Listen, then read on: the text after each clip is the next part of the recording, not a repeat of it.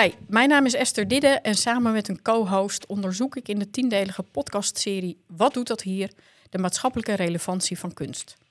Elke aflevering gaan we in gesprek met een beeldend kunstenaar die werk maakt binnen de maatschappelijke dynamiek en in de publieke ruimte.